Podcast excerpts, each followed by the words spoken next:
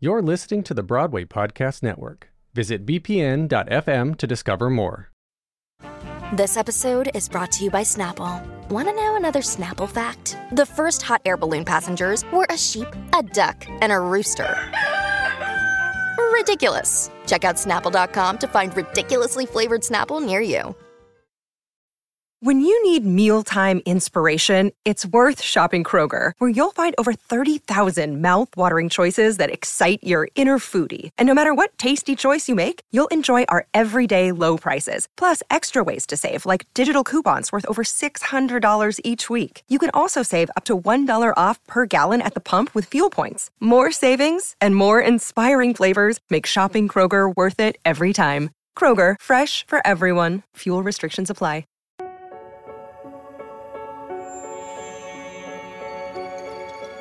Hey, I'm Joe Iconis, I'm Jennifer Ashley Tepper, and on today's podcast, we're going to be talking about Lydia's song. which is exciting because it's a song that Joe wrote on spec for a certain musical with a character named Lydia. And a character named Beetlejuice.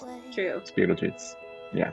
Brought her carcass to class to keep me company. A move which was apparently not cool. Lydia's song. Lydia's song. Yeah. Um, obviously, there's a lot of songs on this album that came from spec. Like you wrote them on spec for a project. Mm-hmm. Yeah, yeah. You got the project or you didn't get the project, but Yeah. the song has existed in Concertland and now it exists on an album. Yeah. Lydia's song being one of them. Lydia's song is one of them. The movie Beetlejuice is a movie that I've always loved. And Spoiler: It's Beetlejuice. It's oh yeah, it's about Beetlejuice.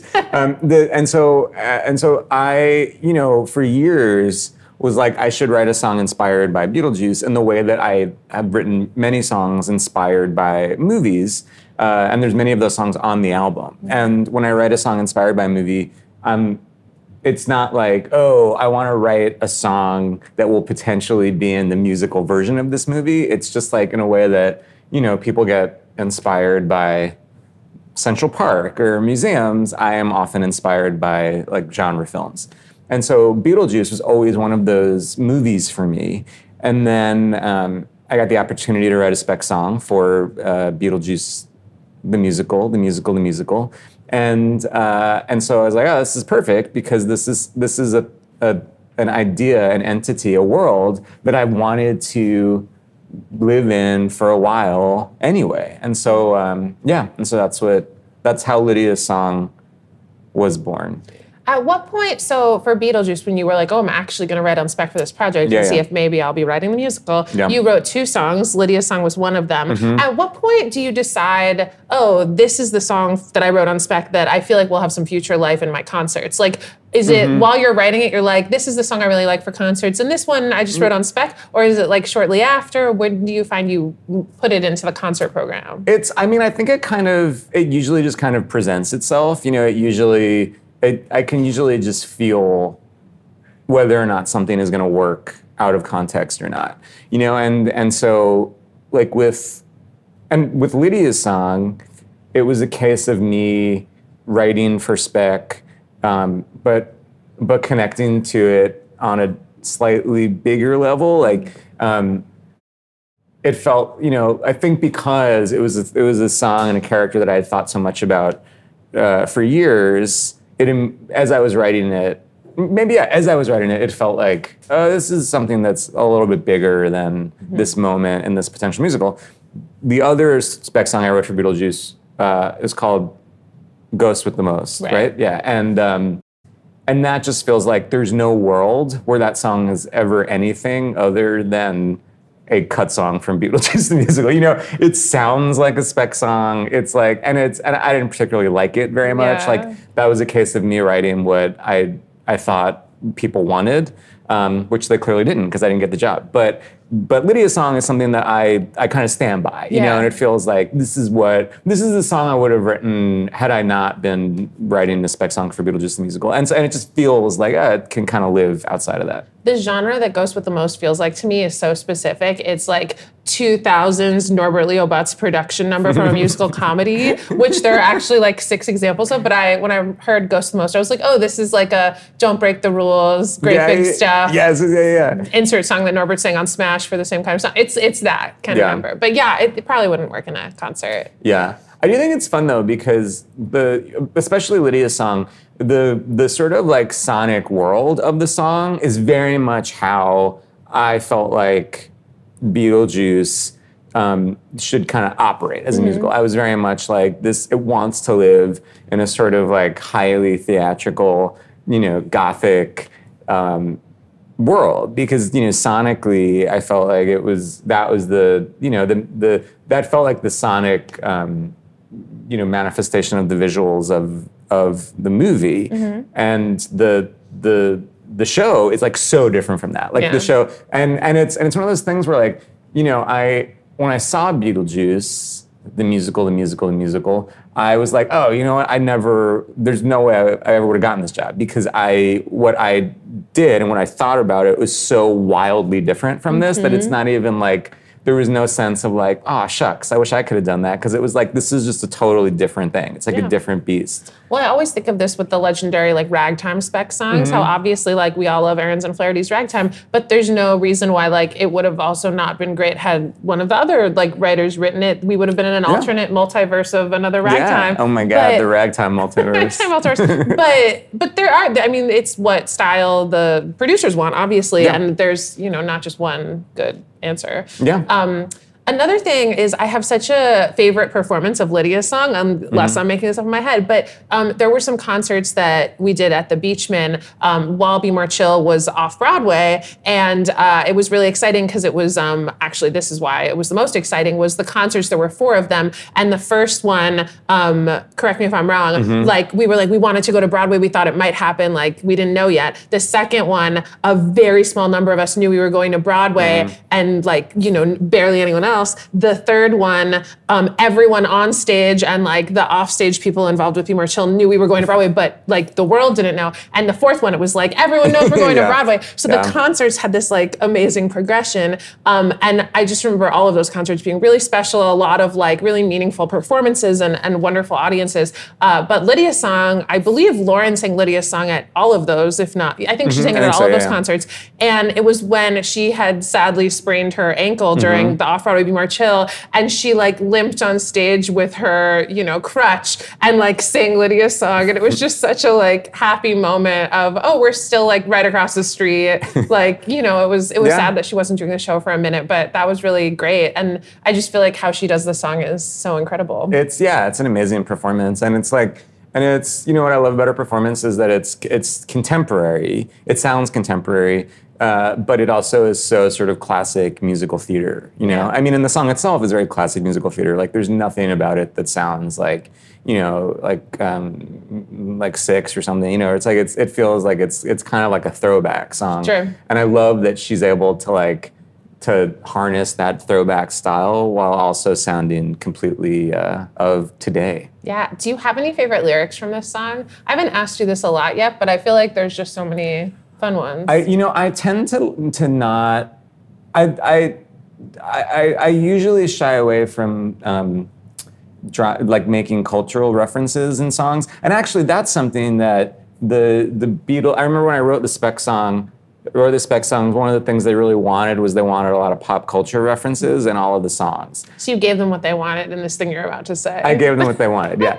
And so, and I, because I, I, that's something I wouldn't have done. Uh, but you know, in the song, she says, "I despise Justin Bieber. Vincent Price is okay." And I, I, I, I usually try to not uh, do pop culture references because it, it's, it just always feels so dated. It's like so cringy to me, especially in musicals when you, when you hear a pop culture reference because they're, they're usually already outdated. Yeah. And so I really wanted to to have the references be like very very specific and be things that I believe will will age, you know, well. And so I felt like Vincent Price felt like a timeless reference and Justin Bieber feels like a timeless reference in the way yeah. I wanted to reference him in the way that that character thought about him, Sure. you know? All the kids get out their phones and Google Vincent Price, and that's nice. I know should. kids. It's Yeah, I know who Vincent Price is now. Yeah. it makes me happy. And then in 50 years, kids will know who Justin Bieber is because of the song. Step into the world of power, loyalty, and luck. I'm gonna make him an offer he can't refuse. With family,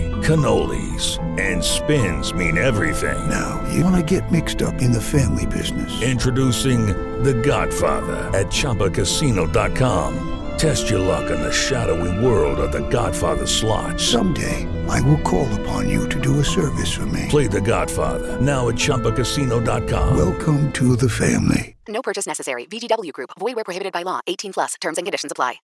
With the Lucky Land slots, you can get lucky just about anywhere. This is your captain speaking. Uh, we've got clear runway and the weather's fine, but we're just going to circle up here a while and uh, get lucky. No, no, nothing like that. It's just these cash prizes add up quick. So I suggest you sit back, keep your tray table upright, and start getting lucky. Play for free at LuckyLandSlots.com. Are you feeling lucky? No purchase necessary. Void where prohibited by law. 18 plus terms and conditions apply. See website for details.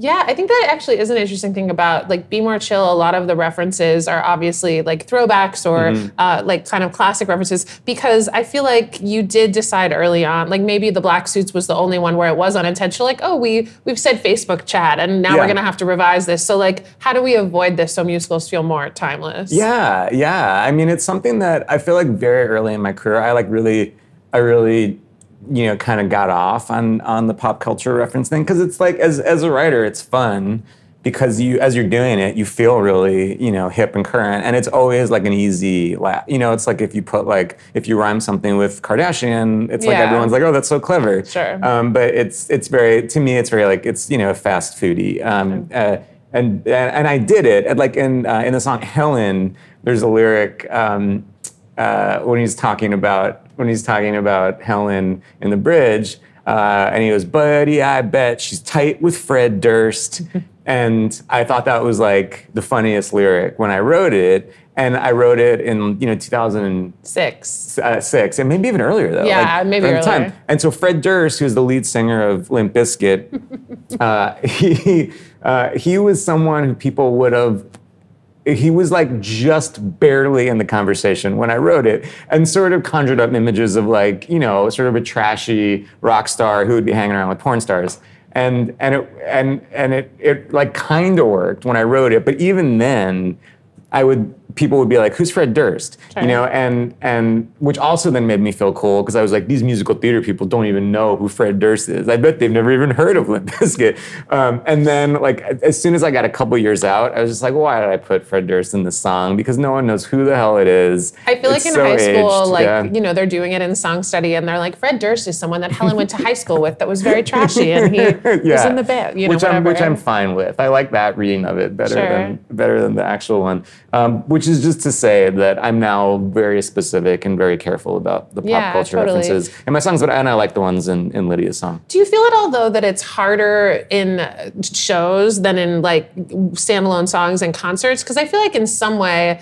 I don't know if you agree, but Mm-hmm. it's like you can get away with it when a song is just a contained song and Mm-hmm. it takes place in, you can tell this song, song took place in like maybe the 90s or whatever, Yeah. as opposed to a show where it's being done, so it has to all be current in sort of a different way. Yeah. Mm, I yeah, don't know. Yeah, no, I, I, I, I hear that. I mean, it's also, you know, it's different in in in period shows too. Like that's the thing, because like my, you know, Love in Hate Nation, that's full of pop culture references of the time, you know, because that is the thing that can like set you in a time and place if that's what you're trying to do. I think it's, you know, it's tricky when you're trying. It's tricky when it's, trying to be contemporary. Yeah. Yeah, it's only what's That's what it current. is. That's so true. Yeah. Yeah. Lydia's song. Lydia's song. Hey, thanks so much for listening or watching to my podcast. Uh, do me a favor and go to wherever you just listen to or watch this thing and subscribe or like or give us a great rating or review, and then head to bpn.fm slash album to find out even more information about this podcast, more ways to watch, more ways to listen, and check out my album, Album.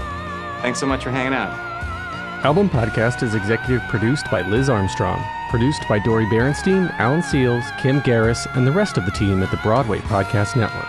Be sure to visit bpn.fm slash album for both audio and video versions of this podcast and to listen to Album.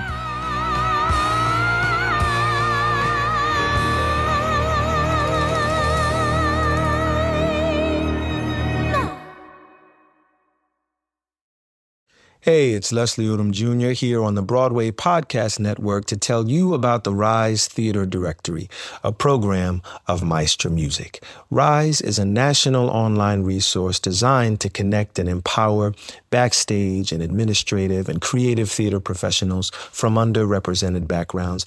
If you work or aspire to work in the theater community, this can help you find your next project. And if you hire theater professionals, search the Rise Theater Directory to find your next team. Create your profile now and get more information by visiting risetheatre.org. That's theater with an R E R I S E T H E A T R E dot org because only together we rise.